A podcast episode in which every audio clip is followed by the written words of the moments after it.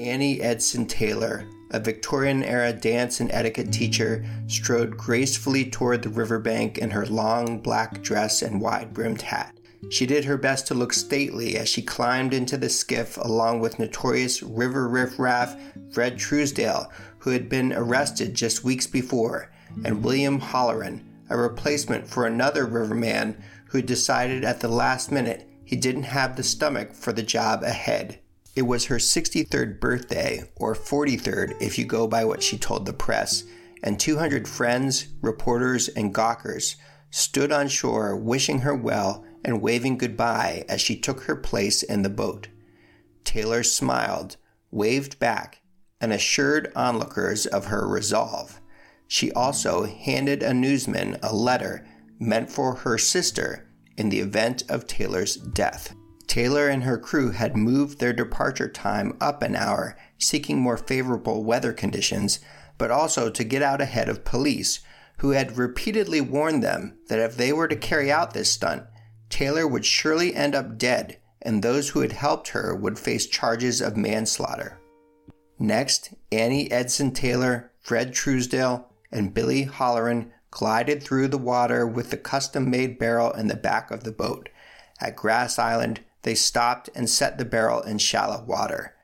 There, for the sake of decorum, Taylor asked the men to turn their backs as she removed some of her finery and climbed backwards into her barrel. She secured herself inside using specially made leather straps. Holleran and Truesdale loaded pillows into the barrel as well to help soften the impact as the barrel crashed against water and rock. They pushed in air with a bicycle pump, and then, finally, after months of preparation, the men sealed Taylor into her barrel and sent her down Niagara River toward the Horseshoe Falls. It was easier to face death than it was to live, she later wrote, and she approached the edge of the falls certain she'd either die or set course for a new, more prosperous life.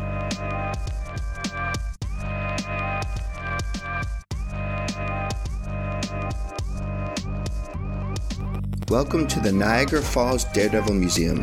In this podcast, we'll examine the bravery, stupidity, hubris, and eccentricity of people who have attempted daring feats at Niagara Falls.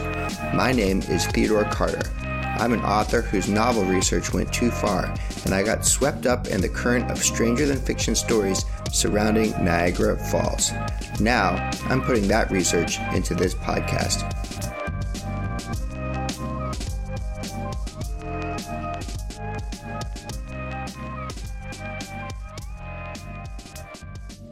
Annie Edson Taylor is the Niagara Falls daredevil everybody knows. Even if you don't know her name, you've seen her famous stunt imitated and parodied. She conceived of the audacious, seemingly nonsensical spectacle of going over Niagara Falls in a barrel. Now, this idea is a trope repeated in a Harry Houdini movie, numerous political cartoons, a Woody Woodpecker episode, Bob Dylan lyrics, children's books, a musical, and a made for TV movie.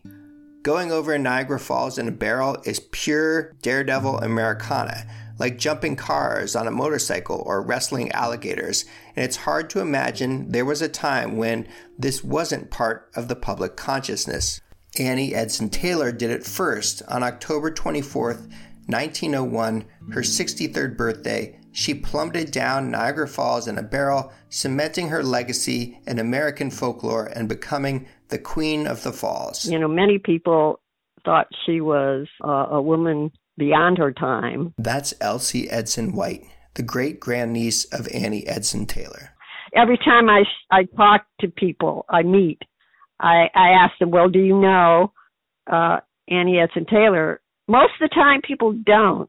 I have little yeah. cards with my information on it about her. Then after a few minutes, you think, wait a minute, I do remember hearing about yeah. that. But you know, it's so long ago that a lot of people nowadays don't think about that. If necessity is the mother of invention, Annie Edson Taylor's idea for her famous feat was born out of poverty. While certainly a spectacular feat of courage, it also has a lot to say about gender and class in the Victorian era, with firm ideas about station and social class, and little opportunities for economic independence, risking death seemed to Taylor a reasonable, almost necessary risk. Taylor was the descendant of New England Puritans. A forefather was a deacon in Salem, Massachusetts, and died just as the witch trials were beginning. Her family's long history in the region translated into wealth. Her grandfather was an early landowner in Cayuga County, New York, and Annie Edson's father owned a flour mill. As a child, she spent much of her time romping around outside on the farm with her 10 siblings and reading. She was, by her own account, a dreamer. My brain was teeming with romance, and my heart was often oppressed with the deepest grief and sympathy with all the people I read about. When she was 12, her father died in an accident. Her mother died soon after, and at age 14, she was sent to a boarding school.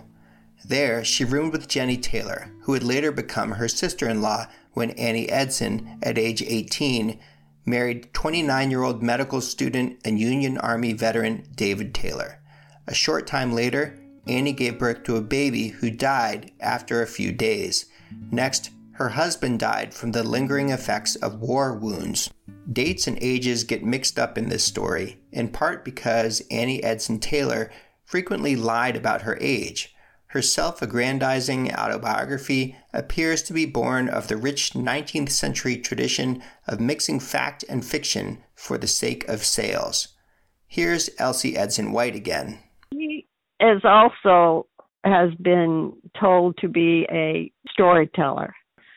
Some of yeah. these stories are repeated over and over again, and that doesn't mean it's facts people out there they they have a lot of stories and they tend to change them off and on. And I, I'm a factual person. What is clear and factual is that within a few years' span, Taylor lost both her parents, her husband, and her child, and was suddenly on her own. She later wrote, I realized the imperfections of my education and the folly of a too early marriage. The death of 620,000 men in the Civil War meant that widowhood was not uncommon at the time. Still, economic prospects for unmarried women weren't great. Often, widows joined the household of a child or sibling. Remarrying was another route to financial security. Some took on work as seamstresses or washerwomen.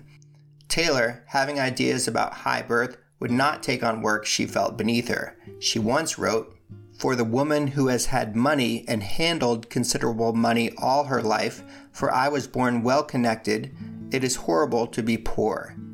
She added that after her husband died, I couldn't get anything to do in the big cities unless I went scrubbing, and that I would not do. Teaching was one profession open to educated women of the time, so Taylor borrowed money from a family friend against her life insurance to continue her schooling and become a teacher. Upon attaining the qualifications, Taylor then traveled west with friends Kate and William Kingsbury. In her autobiography, Taylor includes a couple of wild stories from this time that reek of pulp embellishment. It's possible they are true, but they are hard to take at face value. The first is that while looking after the Kingsbury property, she was attacked by thieves who chloroformed her and searched her room for the rent money she'd taken in. The second story is that while traveling, her stagecoach was again held up by robbers who took thousands from her traveling companions, but to whom Annie refused to hand over the $800 she hid in her dress. I'll blow out your brains, the thief reportedly told Annie, to which she replied, Blow away. I would as soon be without brains as without money. While chloroform was becoming widely used in the wake of the Civil War, it was more commonly used in medical procedures or as a plot device in mystery dime novels than in home invasions. Nonetheless, Annie left Texas and the Kingsburys and went to New York, where she became a dance student and eventually an instructor. She then took her talents to Tennessee and began teaching dance there, then Asheville, North Carolina, where she boarded with a cultivated Southern family. She kept moving, working, Alabama, back to Owasco, New York, back to Texas, Mexico, San Francisco, then, while on a train back to New York, was present for a train robbery. In Chattanooga, a bad investment and fire took most of her savings. Next, Charleston, South Carolina, Washington, D.C., Chicago, Indianapolis, San Antonio, Austin, Syracuse, and several other places. She traveled on a friend's money to Paris before settling in Bay City, Michigan, where she reports having 100 pupils. Still, she could not get ahead financially, spending about as much to retain clients and advertise as she was taking in. Again, she traveled back to Texas, then to Mexico with a friend, where, according to Taylor, she ended up in the company of a former First Lady of Mexico on a private railway car provided by President Diaz to Mexico City. Next, San Antonio, St. Louis, Chicago, and back to Bay City, Michigan. Taylor's city hopping is sometimes explained by her adventurous spirit and her constant search for viable employment. Clearly, too, she relied on the charity of friends, and perhaps this was a reason to move from place to place. Also, later in her life, there are examples of her leaving cities with bills owed, and I wonder if sometimes this was a reason to skip town. It was in her room in Bay City that upon reading the newspaper about the Pan American Exposition in Buffalo, that Taylor says, The thought came to me like a flash of light go over Niagara Falls in a barrel. No one has ever accomplished this feat. Taylor repeated this flash of light story often, but while her conception of the barrel stunt was no doubt novel and ambitious, great art is always derivative of other art. Carlisle D. Graham was the first to convert a barrel into a nautical vessel on the Niagara River. He traversed the rapids of the Niagara Gorge about two miles upriver from the falls in a barrel in 1886. He repeated this trick several more times and helped others repeat it as well. In 1889, Graham sent his barrel over the falls and claimed to have been in it. He had not been, and while he made a bit of money showing off his miraculous barrel, he was found out. Meredith Stanley claimed to have gone over the falls in a barrel in 1893, though her boast was widely dismissed. In 1901, when Graham attempted a dual barrel run of the rapids, him in one barrel, Maud Willard and her dog in another, Willard's barrel got stuck in a whirlpool, and she suffocated and died inside. Graham and the dog survived. This happened in September, just a few weeks before Annie Edson Taylor's feat. So the idea of going over Niagara Falls in a barrel had been flirted with plenty. It was likely desperation more than inspiration that hit Taylor like a flash of light. By 1901, Taylor had already surpassed the average lifespan of a woman at that time by more than a decade. Social safety nets were all but non existent, and jobs for women were scarce. It's also possible that as she aged, she became a less desirable dance instructor compared to her younger competitors. She wrote, When I was younger and a good deal better looking than I am now, I could make money easier. People are more willing to help a young woman than they are to help a woman in middle life. They don't seem to be the least bit attractive. With this stunt, Taylor planned to put an end to her money troubles one way or another. It would be fame and fortune or instant death, said Taylor, and she began making sketches and prototypes out of cardboard. The West Bay City Cooperage Company created Taylor's custom 160 pound, 4 foot high barrel. She added in leather straps to keep her body from jostling inside the barrel, cushions, an opening where air could be pumped in by a bicycle pump, and an anvil ballast weighing about as much as the barrel itself. Estimates put the cost of the barrel at $50, more than $1,500 today. Next, she needed a manager, and first she went to family, Elsie Edson White's grandfather. She actually asked him to be her manager, but uh, he thought it was a, a an unsafe uh, activity, so he would have nothing to do with it. And also, I am assuming he was too busy with his own life. He had responsibilities, and what right. you know, you change jobs. You you have a an aunt who wants to go over Niagara Falls in a barrel. My goodness, what, what would you say? Instead, she secured Frank Tussey Russell, as an advance man and publicist. Russell's resume included transforming a group of locals who had been jumping from lumber piles into the Saginaw River into an act audiences would pay to see. From the beginning, Taylor and Russell had different ideas about how to make money from Taylor's spectacular feat. While Russell saw dollar signs in vaudeville acts and dime museums, Taylor found such establishments distasteful. Eventually, she came to realize after I got a manager, I learned that I could make nothing of the venture without notoriety. Taylor and Russell quietly tried raising money for expenses in advance. Taylor tried to secure loans from personal acquaintances who were abhorred when they learned of the feat she proposed. A local Bay City company was at first agreeable to putting an ad on the side of Taylor's barrel, but later backed out, maybe fearing they'd end up with an ad on the side of her floating coffin. Then, in September of 1901, Russell told the Bay City Times Press he had a client, yet to be named, who planned to go over Niagara Falls in a barrel. After milking that news for what he could, he revealed Taylor's name a few weeks later and displayed the custom barrel in downtown Bay City. Russell and his wife went to Niagara Falls to do advance work, leaving Taylor in Bay City where she continued to give interviews describing her dire circumstances, the intricacies of her barrel design, and claiming that, in anticipation of being trapped in an eddy, she would bring along with her some sherry and biscuits. Rumors swirled that Chief of Police William Dinnan would hold Russell accountable for murder if Taylor should die. Taylor drafted a letter with the intention of absolving Russell of guilt in the event of her death. The idea originated in my own brain, and so far as has been carried out by me alone. The barrel was made to my order after a diagram drawn by myself. Then she added a sentence about Mr. Russell's character she likely came to regret. I believe him to be thoroughly conscientious and honest in every way. Russell arranged for Taylor's barrel to be displayed at a local Niagara hotel to drum up excitement. Next, he hired Fred Truesdale, local Niagara hunter and ruffian, to help them find the best route down the falls. Russell had done this for other stunters as well and had several times sent barrels down the river to study the results, sometimes with a feline or canine passenger.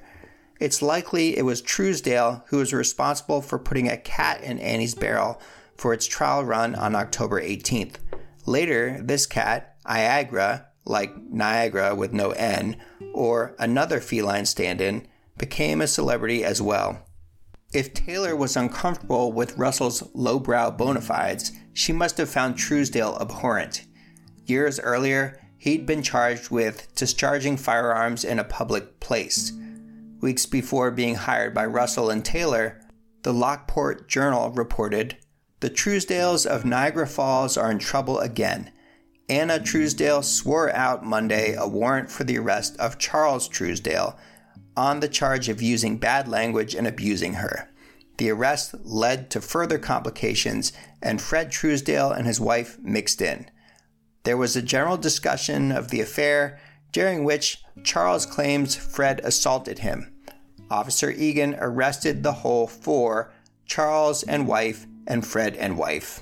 Leading up to the final plunge, there were several false starts to the stunt by Taylor and her crew, reasons given ranging from weather, a death in Taylor's family, a photographer not having promised promotional photos ready to sell, to evading the police.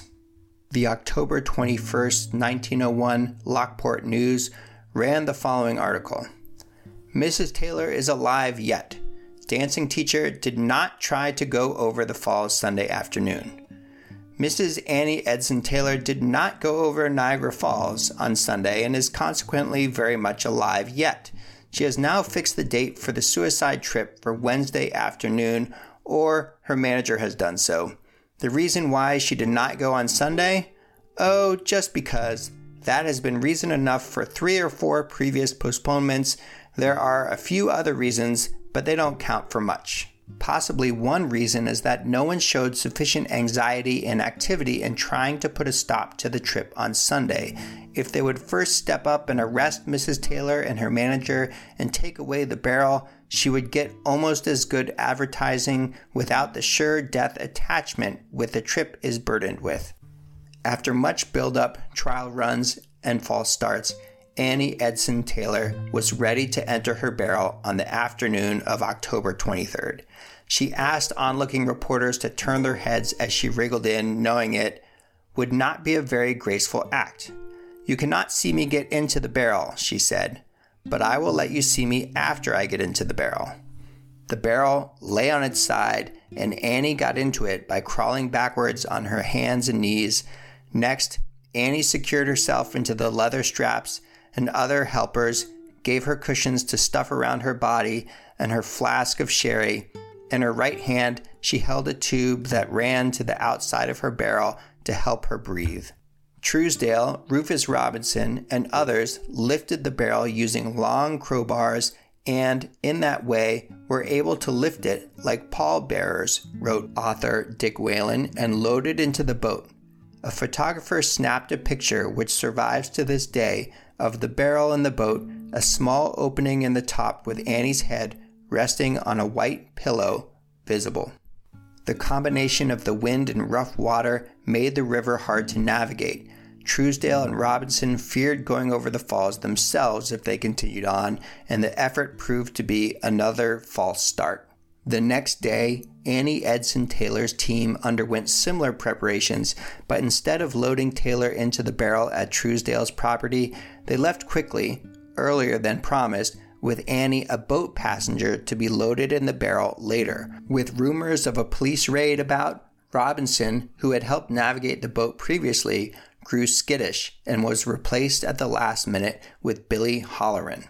In the crowd of approximately 200 on the riverbank was daredevil Peter Neeson, who had traversed Niagara Rapids in his boat Foolkiller.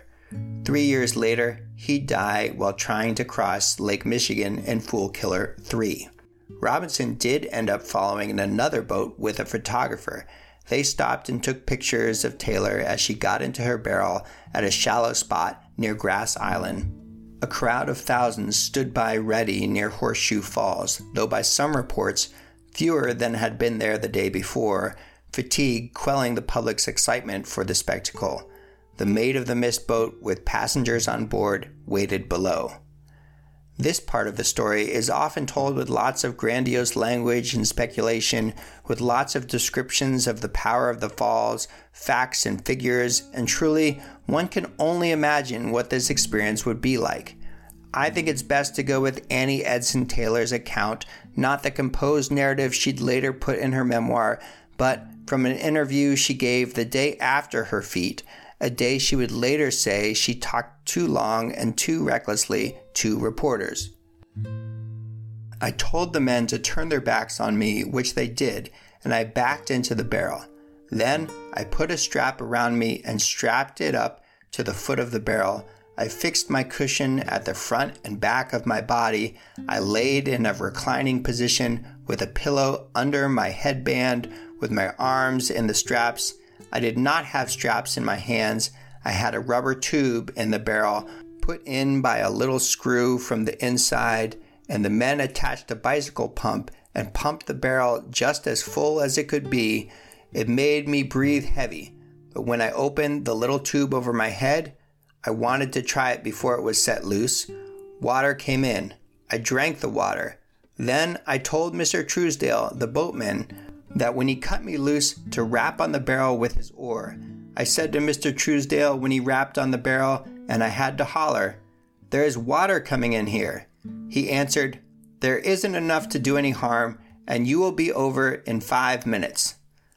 Then I thought my heart would burst when I knew it was set loose and I was floating toward the falls.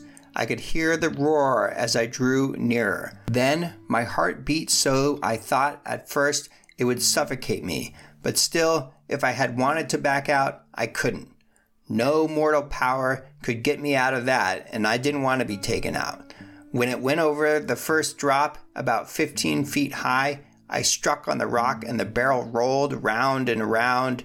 Then I went around what seemed to be a curve and I rolled over and struck on a rock. It seemed to me I could feel myself when I hung on the edge of the precipice. I knew exactly where I was. I knew I was on the edge of the precipice and I braced myself for the shook, and for about three seconds, I lost my reason. I didn't faint. The next thing I knew, I was in the cataract below. I think the velocity of going over took my senses away. I realized that I was in the cataract under the falls and the only sensation that I could think of was as if you put a dasher in a churn and churned with all your might and push it around and around at the same time, over this way, round and round, and over this way, and thrust it up and down at the same time. It was a tremendous churn. Every time it came round, the barrel was standing up. I was on my knees in the bottom of the barrel, for the water was up to my waist, and every time it went up, tossed up in the water. It seemed to me it tossed out of the water almost. I could feel it come down, and every time it came down, it struck on a rock. It would stand on the rock and grind and grind. Water was coming in from the top, and my hands were in it while my arms were in the loops. My head would knock on the front of the barrel and then on the back, and I expected to be killed although I realized all the time where I was and was not sorry that I was doing it. Then, all to once, it gave a jump, and it seemed to me it went like a streak of lightning. It must have shot 15 to 20 feet out, and I went into an eddy or a pool where I went around just like that. The barrel nearly stood up, and that is the place where things go down and disappear forever and I realized where I was. I waited for somebody to get me out quick. Then I felt the barrel being dragged ashore. This is the feat that is now forever linked with the spectacle of Niagara Falls itself. It is also just the beginning of Annie Edson Taylor's quest to replace her nomadic poverty with fame and fortune. What happens next is a journey of its own, and we'll get to that in part two. Thank you for listening to the Niagara Falls Daredevil Museum. If you're enjoying this show, please write a review and tell a friend. Also, please consider connecting on social media. On Twitter and Instagram, I'm Theodore Carter too. I'm also on Facebook as well, and there you can join the public group Niagara Falls Daredevils to share your own stories and engage in discussions with others. This show is just me. There's no funding or others behind the scenes, so I'd love to hear from you about what you enjoyed, what I got wrong, or which Daredevil I should research next. The music you're hearing now is from Holizna, slightly altered in parts for use in this podcast. The song Bend Weed by Axel Tree plays in the background throughout this podcast.